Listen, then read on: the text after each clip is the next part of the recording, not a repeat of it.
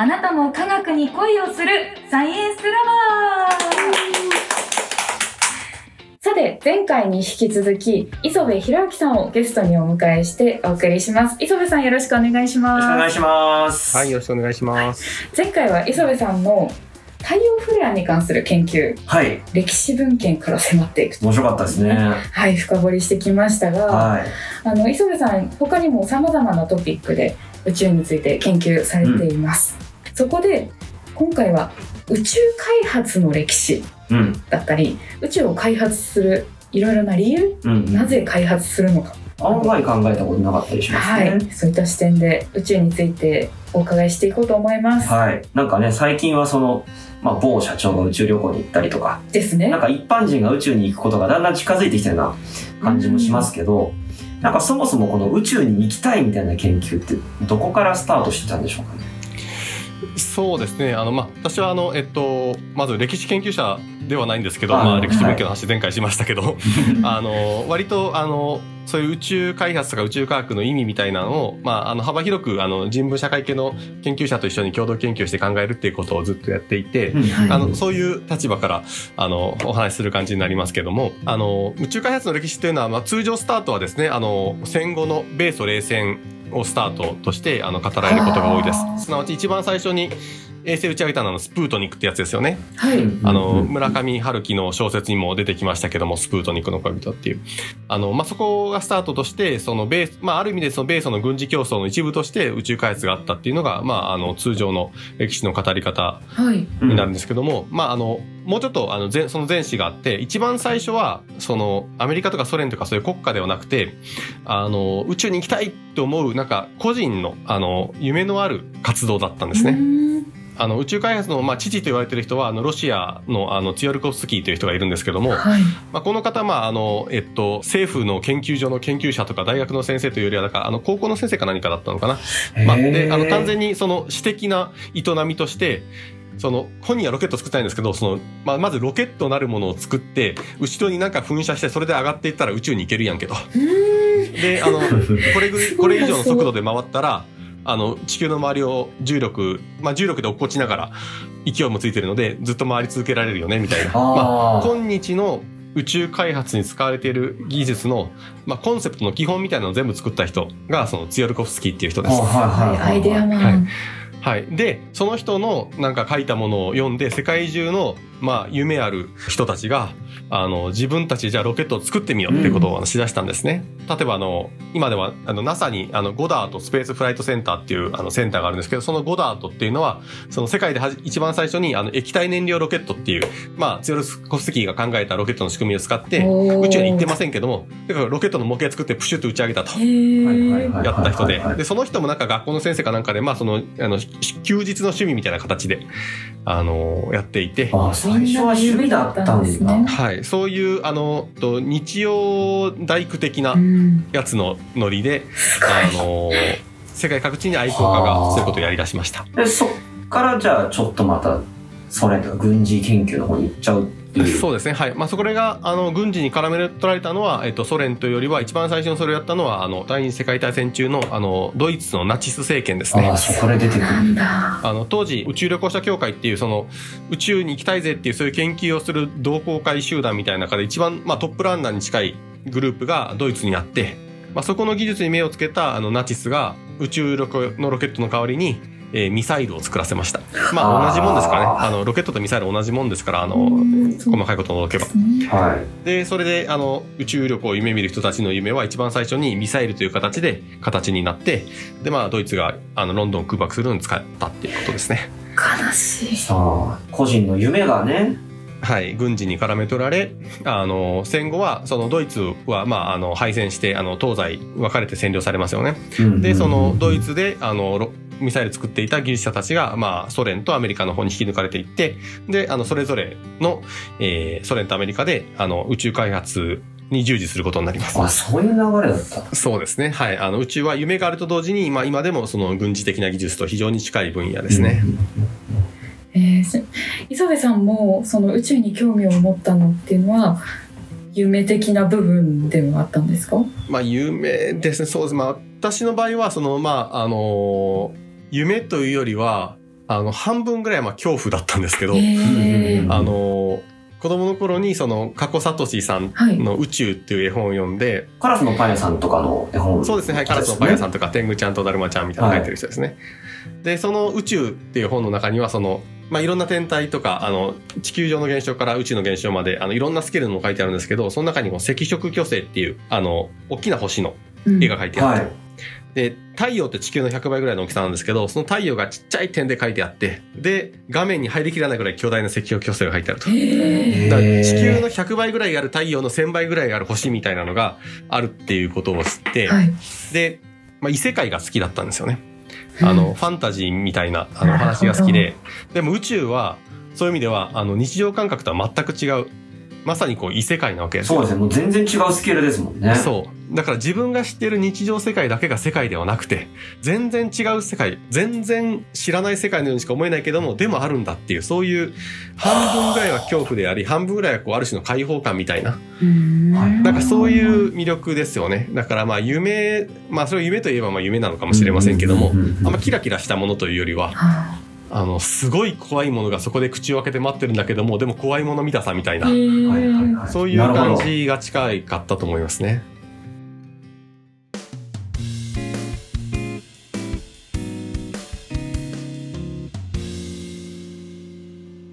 またちょっと歴史というかの話に戻っちゃうと思うんですけど、結構今21世紀になって現代は宇宙開発って結構民間の人が入ってるなってイメージがあるんですけど、結構そういう流れが多かったりしますかね。そうですね、それはまさに21世紀の特徴で、20世紀まではまあそのアメリカ、ソ連、過去ロシア、そしてまあヨーロッパ、日本みたいなその、まあ、大国の国家事業だったんですね。だけど21世紀ぐらいからまず国家の中でもプレイヤーが増えてきて、まず中国、まあ、中国はまあ大国ですけども、中国、インド、あとまあ韓国とかブラジルとか南アメリカとか、そのいろんな新興国も宇宙に手を出すようになってきて、まずプレイヤーがまあ、国家レベルでも多様化します。でそれだけではなくて、その民間の会社が国の事業に協力するんではなくて、独自に宇宙開発をしだすっていうことがすごい盛んになってきたのが21世紀の特徴ですね。はいはいはいはい、はい、でまあそのもう筆頭がスペース X のイーロン・マスクであり、それからアマゾンの社長さんのジェフ・ベゾフさん、まあ、ブルーオリジンっていうまた宇宙の会社作ってますけども、まあ、そういうその IT 系で儲けた人が宇宙系の会社作って、なんかどんどん宇宙に進出するっていうことが21世紀の宇宙のすごい大きな特徴ですね。へー、なんか自由であり、ちょっと統制がつかないというか。そうですね、いろんな人がどんどん乗り出してきてるようなイメージがありますけど。そうですね、はい、なんかでもいいような気がしますけどね、どんどん開発が進むっていう意味では。大航海時代みたいになぞらえる人たちもいるんですよね、はい、ヨーロッパからこう新大陸に向けてフロンティアを開拓していったみたいに、今の新しいフロンティアは宇宙だと、そういうノリもあるんですけども、一方でそれに対しては批判もあって、はい、フロンティアってヨーロッパ人にとってはフロンティアであって、まあ、アメリカ先住民からすれば侵略者なんですよねあれは完全に、はい、そこにそのフロンティア開拓も別に夢があってやったかというと、もちろん夢もあったわけだけども、そこには同時にその当時発達していたその資本主義的な産業の拡大みたいなものだったわけですよね、そしてその植民地からさまざまな資源を収奪することによって、まあ、資本主義経済がヨーロッパで発展するみたいな。そっかそっか。はい、まあ、それはもちろんいいものももたらしたわけですけども、まあ、その裏でいろんな良くないこともあったわけですけども、だそういうその大きな民間企業がね、アマゾンとかイーロン・マスクの会社みたいなのが自分の金でやったらいいのかっていうと、それだけではなくて、やっぱりそういうその経済資本主義の論理に乗っかったフロンティア拡大路線をまたやるのか的なですね、そういう批判は結構今アメリカでは出てきています。そうですね、なんかやっぱ我先に行って資源を取ったりとか、まあ、領土を主張したりみたいな方向に宇宙が行っちゃうと、なんか良くないような気がしますね。そうですよね。まあ、領土化してはならないっていうのは、まあ、一応宇宙条約という国際法でやらないということになってるんですけども、まあ、もちろんその国際法っていうのを守らない国がいるっていうことはもうなんというか今我々は思い知ってるわけですけども、そうですね。で、まして民間企業なわけですよ。で、民間企業がそのじゃあ火星に行って何かをやるっていう時に本当にそれは守られるのかっていうことと同時に、火星に行ってそこで住むとか言い出したらですね、もはやなんか地球上の法律をそこに当てはめていいのかみたいな、全然複雑なそういう問題も出てくるんですよね。はい、またちょっと話がちょっと別レイヤーになるんですけども、火星に行ってもうそこをふるさとだと思って住む人たちが本当に出てきたら、そこで生きる人のがどう生きるかっていうことはそこで生きる人が決めるもんじゃないみたいなっていう考え方もある、はい、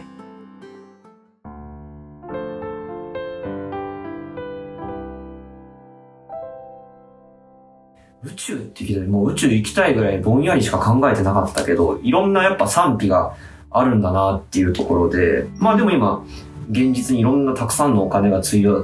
やされて開発が進んでいるっていう現状があると思うんですが、まあ、その中でやっぱ宇宙を開発する意味って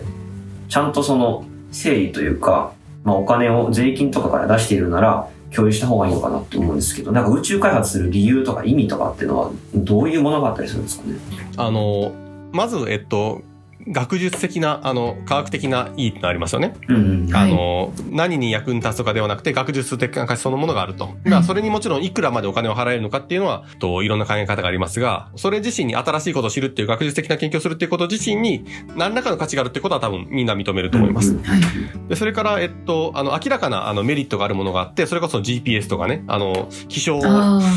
衛星とかそうひまわりとかあれがあるから天気予報ができているのであって、まあ、それは明らかに国民の生活にとってメリットがあるものなので、はいまあ、それは誰も文句言いませんねと。で、まあ、難しいのはその例えば宇宙飛行士を宇宙にやる意味とかですね、人が月に行く意味、人が火星に行く意味みたいな、そこはとても難しいです。で人間を連れてくっていうことはすっごいやっぱりこう安全性とか気をつかなきゃいけないのでめちゃくちゃ金かかるんですよね。で同じ金を使うんだったら無人のロボットとかでやった方が科学的な研究は進むであろうと、単位予算あたりならね、同じ100億円使うならみたいな無人の方がいいだろうってことはまあみんな分かってるんだけども、でも一方で人間が行く意味みたいなことをなんかどっか人は見出しちゃうんですよね。そんな気がします。ワクワクする気がします、はいはい。だから人間を連れて行こうとしてる人たち JAXA とかね、日本だったら NASA とかアメリカのまあいろんな理由を言うんですけども、そこはですね、まあ、先に結論を言ったけど端的に言うとまともな正当化できる理由はないです。はい、そうなんですね。どういうことが言われてるかだけを説明すると、はい、何パターンかあるけど一つは本能系ですね、うんうんうん、要はその人間はまたフロンティアを拡大してきた、あるいは生命は海で生まれて地上に出てきていろんな生存環境を広げていたから、この宇宙に出ていくっていうことはまあ生命ないし人間のまあ本能とか本性的なもんだと、人間はそういうことをするもんだっていうパターンがあります。でこれはよく言われるんですけど、これは完全に成り立っていなくって、まあ、まずそもそもそんないや俺行きたくないわっていう人いるから、別に本性とか本能っていうのはみんなに備わってるのが本性や本能なんですけど、いや別にフロンティア行きたくないっていう人いるので、まあ、そもそも本性じゃねえだろっていうのが一つね、はい、であともう一つはこれがより大事なんですけども、まあ、哲学用語でヒュームの定理っていうのがあって、難しい言い方をすると事実命題から規範命題を導出できないっていうような言い方をするんですけど、難しいですね。要はね、何々であるっていう、例えばこれが生命の自然な姿である、生命はこういうものであるっていうことと、はい、事実ね、我々はこうすべきだ、こう行動すべきだ、こう生きるべきだっていうべき論ね、はい、これ規範と言います、はい、っていうことはイコールでは結ばれないんですよ。自然の姿がこうだからこうすべきってところがつながらないってことですか。つなぎではいけないんですね。なぜかというと我々は事実がこうであった、歴史がこうであったっていうことは独立に我々はどう生きるべきだってことを決めれるからです、うんあそうかそうか。まあ、人間の本性ってことを言うのであればそれこそが人間の本性だと思いますね。我々は過去のものとか我々を生物学的に縛っているものから独立して生きることができる、うん、で例えばこの手の議論の悪い例の一つはよくあるんですけども、例えば生命の本質って子孫を残すことじゃないかと、うんまあ、それがあるから、まあ、我々生きてるわけですけども現在ね、だからこう子孫を残すことが生命にとって最も自然な大事なことだから、女性は子供を産むべきだとか同性愛は不自然だから良くないとか、つながらないですね。これが事実命題を規範命題に無理やりくっつけることによってやってる間違いです。つなげてはいけない、はい、ここもすごく僕も共感というか大きな学びの一つだと思っていて、僕もその進化論とかを愛している人間なので、その進化論的なその人間とか、まあ生き物はこうであるからこう生きるべきであるみたいな方向に結構つなげたがる人が多いんですが、これはやっちゃいけないことなんだよ、そこで導けないんだよっていうことは結構声を大にして言っていきたいというか、はい、ここでちょっと扱えて嬉しかったなと今ちょっと思ってます。そうですね、これ大事なところで、もちろんその我々はどう生きるべきかというべき論を語る上で事実を知ることは大事だけども、事実そのものをべきとやっぱ同一してはダメで、そうですね、我々がどう生きるべきかっていうことは我々自身がいろんなことを考えながら決めなきゃいけない。じゃあ進化してきたから宇宙も開拓すべきだっていうふうには考えちゃいけないべきにはならないですね。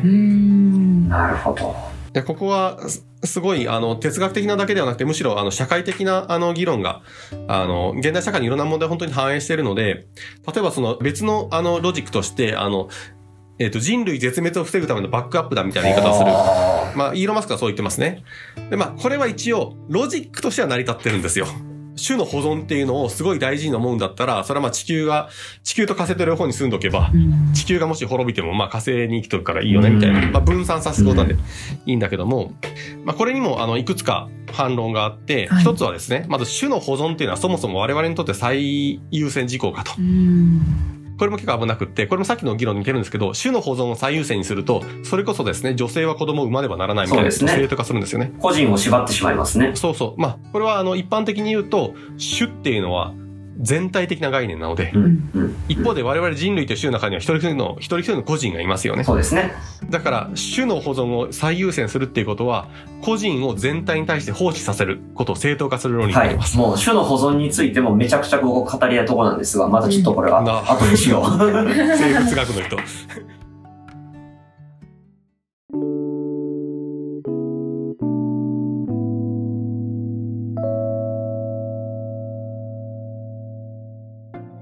最後に磯部さんに伺いたいんですけど、はい、それでもというか、磯部さんは宇宙には行きたいですか？私自身が行きたいかと言われたら、まあ安全に行けるなら行きたいですけども、絶対好きで、はいはい、そこはでもとってもアンビバレントですね、うん、というのは、そのやっぱり地球上ではないところにこう人類が広がっていって、こう人類が今までとは全然違った存在になっていく姿を見てみたいという、その思いはあります、はい。まあ、自分自身が行きたいというよりも、人類の中の誰かがそうやって宇宙に行って全然違う存在になってしまうことを、なんかどっかで期待してるところはあります、はいはいはいはい。ただそれを現代社会に生きている一応一人の、まあ、一応まともな大人として、それが今の社会で優先度の高い事業かと言われたら、いやいや他に優先すべきことあるだろうと思います。なるほど、はい、そこはとっても私自身もアンビバレントなところですね。引き裂かれる思いです、ね、はい、磯部さんありがとうございました、はい、ありがとうございました、はい、こんな話でよかったでしょうか？はい、楽しかったです、はい。さあ今回は宇宙開発について、はい、本当に今まで考えたことなかったことを考えさせられる内容でしたね。そうですね、うん、なんかそもそも賛否があるっていうイメージがなかったかなっていう気がしますね、うん、その、まあ、ロマンとかワクワクみたいなとこだけじゃないというか、うん、人間がこれから宇宙に出ていくっていうことに対していろんな議論があるとか、なんかそういうことってもうその理系とかそういう話じゃないじゃないですか。そうですね、うん、まあサイエンスも飛び出してるかもしれないですけど、うん、なんかこう宇宙ってことを考えるときに、こういろんな立場とかいろんな人がこう自分たちの知見を組み合わせて議論していくっていうのはすごい大事なことなんじゃないかなっていう。そうですね。さて次回はどんな研究者がいらっしゃるんでしょうかね、はい、楽しみにしていてください。楽しみにしましょう。はい、ではさようなら。さようなら。